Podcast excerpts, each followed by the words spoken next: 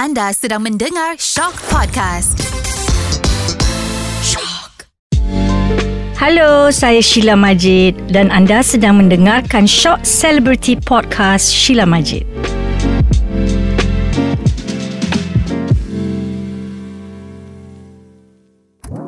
Um, bagaimana kehidupan saya membesar ya dan dari mana datangnya cinta kepada muzik? Sebenarnya saya telah dieksposkan dengan muzik daripada umur yang sangat-sangat muda. In fact, actually, I am the youngest of eight in the family dan uh, adik-beradik saya memang suka muzik. Jadi bila bangun pagi tu mestilah ada rekod yang berbunyi lagu-lagu genre muzik yang mereka gemar. Dan saya dibesarkan mendengarkan genre muzik yang bermacam-macam daripada rock, R&B, from the swinging 60s, Doris Day tu semua kakak-kakak saya lah ya. So minat muzik tu dah memang ada. Dan saya dihantar piano lessons dari umur saya 4 tahun. Meaning I went for piano lessons first before I went to kindergarten. Dari kecil saya suka menyanyi. Asyik menyanyi aja, you know. So masuk sekolah, masuk choir dan segalanya. So basically the artistic side of me lebih menyelah daripada the academic side. Dan waktu umur saya 17, tahun tu saya nak duduk peperiksaan SPM. Dan saya ingat lagi waktu itu beberapa bulan sebelum tu saya pergi parti seseorang kawan. Dan dulu memang kami selalu main piano, saya main piano menyanyi nyanyi ya di parti tu dan banyak kawan-kawan pun memberi saya encouragement ya. Tapi waktu itu saya tak tahu yang ada orang-orang dalam industri muzik di parti tu. Dan setelah selesai besok tu abang saya dapat panggilan telefon mengatakan bahawa ada orang-orang di dalam industri muzik ini mereka minat dengan suara saya dan mereka nak mendengar macam mana suara saya di dalam studio rakaman. Because you know to sing live and to sing in a recording studio is two totally different ball game tau.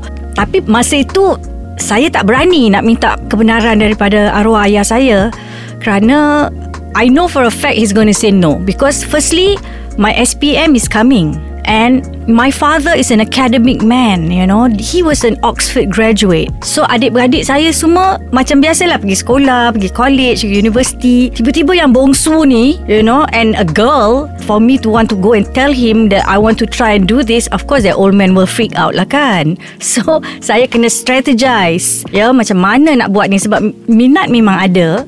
Dan saya tahu bahawa saya bukan jenis yang suka belajar. Although my father says I should be a lawyer sebab dia kata saya pandai cakap. Tapi kalau saya fikirkan la ilah Allah bertahun-tahun nanti saya nak kena ambil buku-buku berabuk tu nak refer back the cases I think I'm not cut out kan? Saya cakap dengan orang tu boleh sabar tak? Tunggu. Biarkan saya habis my SPM dan dalam masa menunggu keputusan tu mungkin time tu lah kita boleh masuk studio and do my vocal test in the studio. So they say okay they will wait And then the rest is history lah. So while I was waiting for result, saya beranikan diri pergi ke arwah ayah saya. Saya mengatakan, boleh tak saya cuba? Sebab he knows I love music and he knows I'm always singing. So at that time dia kata, okay lah, sementara tak ada apa nak buat ni, you know, maybe this will fill your time. So then saya masuk studio, saya buat uh, demo recording of my voice. Tapi yang saya tak tahu rupanya dalam studio waktu itu ada seseorang local label. And local label tu nama dia Titra. And that owner heard my voice voice and he immediately say you know what? I want to sign her up to do an album. Wah saya happy lah. Sebenarnya waktu itu saya tak adalah nak fikir macam oh I'm going to be a star apa ke. Ya, to me I'm just so happy to have my voice recorded in a cassette. Macam kita pergi karaoke sekarang ni semua nyanyi you like to hear your own voice right? So bagi diri saya dia takat itu je lah. Oh great I'm going to have my voice in the cassette. So I sign up with Titra and then we came up with the first album which was Dimensi Baru. And uh, dalam album tu ada lagu Pengemis Muda. Yes. So Pengemis Muda became a hit and it created a lot of awareness lah. Dan dari situ an international label EMI datang and interested to buy over the contract from Titra. And that's how I became an EMI artist And then album Emosi keluar Album pergi Indonesia Dan ya yeah, the rest is history lah. In between tu tak ada kerja apa-apa tau. It's like Macam Allah tu dah buka jalan Like right after my studies You know I did this demo recording I got a recording contract And then That's how it is Alhamdulillah Yeah Actually you know to record the album was very exciting experience, pengalaman yang cukup exciting bagi diri saya because ia satu pengalaman yang baru because all the time saya nyanyi kat sekolah, you know, and nothing is recorded.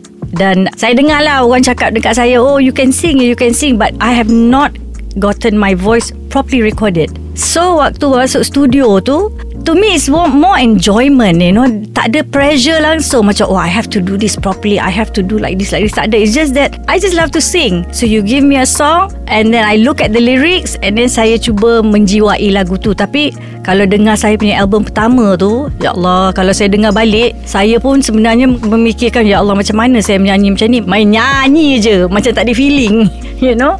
Tapi pengalaman yang Paling Bagus ya Tentang rakaman secara dulu kalau nak dibandingkan dengan sekarang dulu you have to sing that song until you get it perfect. There's no cut and paste. So kalau line tu pitching tak betul Atau macam pronunciation tak betul Kalau tak betul seratus kali Seratus kali lah kita kena buat. And then chorus. Semua chorus kita kena nyanyi. Meaning tak adalah kita dah nyanyi satu chorus tu perfect Dah sudah. Lepas tu kita paste je kat bawah-bawah tu kan. So that was good training for me Because as soon as we finish that new song kita keluar studio kita dah boleh perform dah lagu tu. We already know it by heart sebab dah buat seratus kali kan? So that to me is actually very good training lah. Sekarang ni senang sangat buat recording. Kan? Sekejap je dah siap. Tapi you tak hafal lagu tu. Tu dia dia punya perbezaan lah. Sebenarnya kan lagu sinaran tu saya dengar in a song competition. Ya, waktu itu kalau tak salah saya it was the first macam music-music lah if I'm not mistaken ya. So lagu tu tak menang sebenarnya. I think lagu tu dapat nombor dua. Dan waktu saya mendengar lagu tu saya dah tertarik dengan melodi lagu tu. Saya memang jenis macam tu. I like songs with strong melodies. Uh, it's very catchy.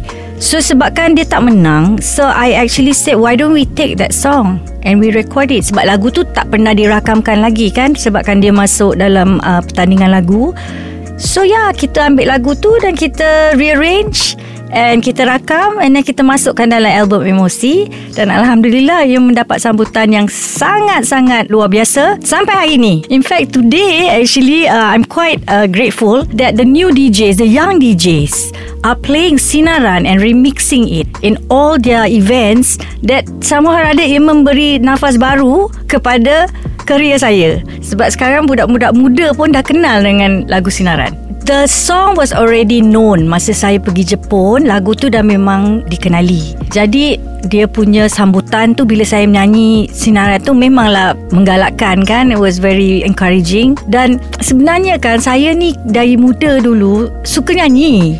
So tak terfikir pasal benda-benda yang lain. I mean I never thought about macam oh I have to do it this way. Oh I have to strategize macam ni macam ni. Tak ada. It's just to me it's just go out there perform enjoy it. InsyaAllah when you enjoy what you doing, the vibe is going to get to the audience that's watching. And then they will enjoy it too. And when they enjoy, their vibe gets back to you. So it's a two-way thing, you know, when you perform. So I love performing sinaran. Well, actually, kalau nak ikutkan sekarang ni, saya dah perform lagu sinaran tu dah 10 juta.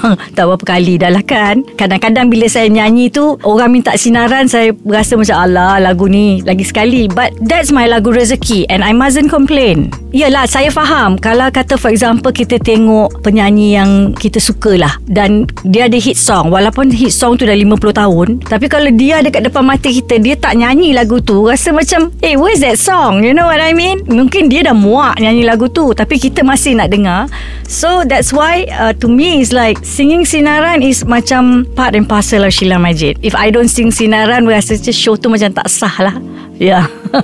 bagi peminat lah Okey semua, nantikan episod akan datang. Ada banyak lagi cerita dan pengalaman menarik yang akan saya ceritakan.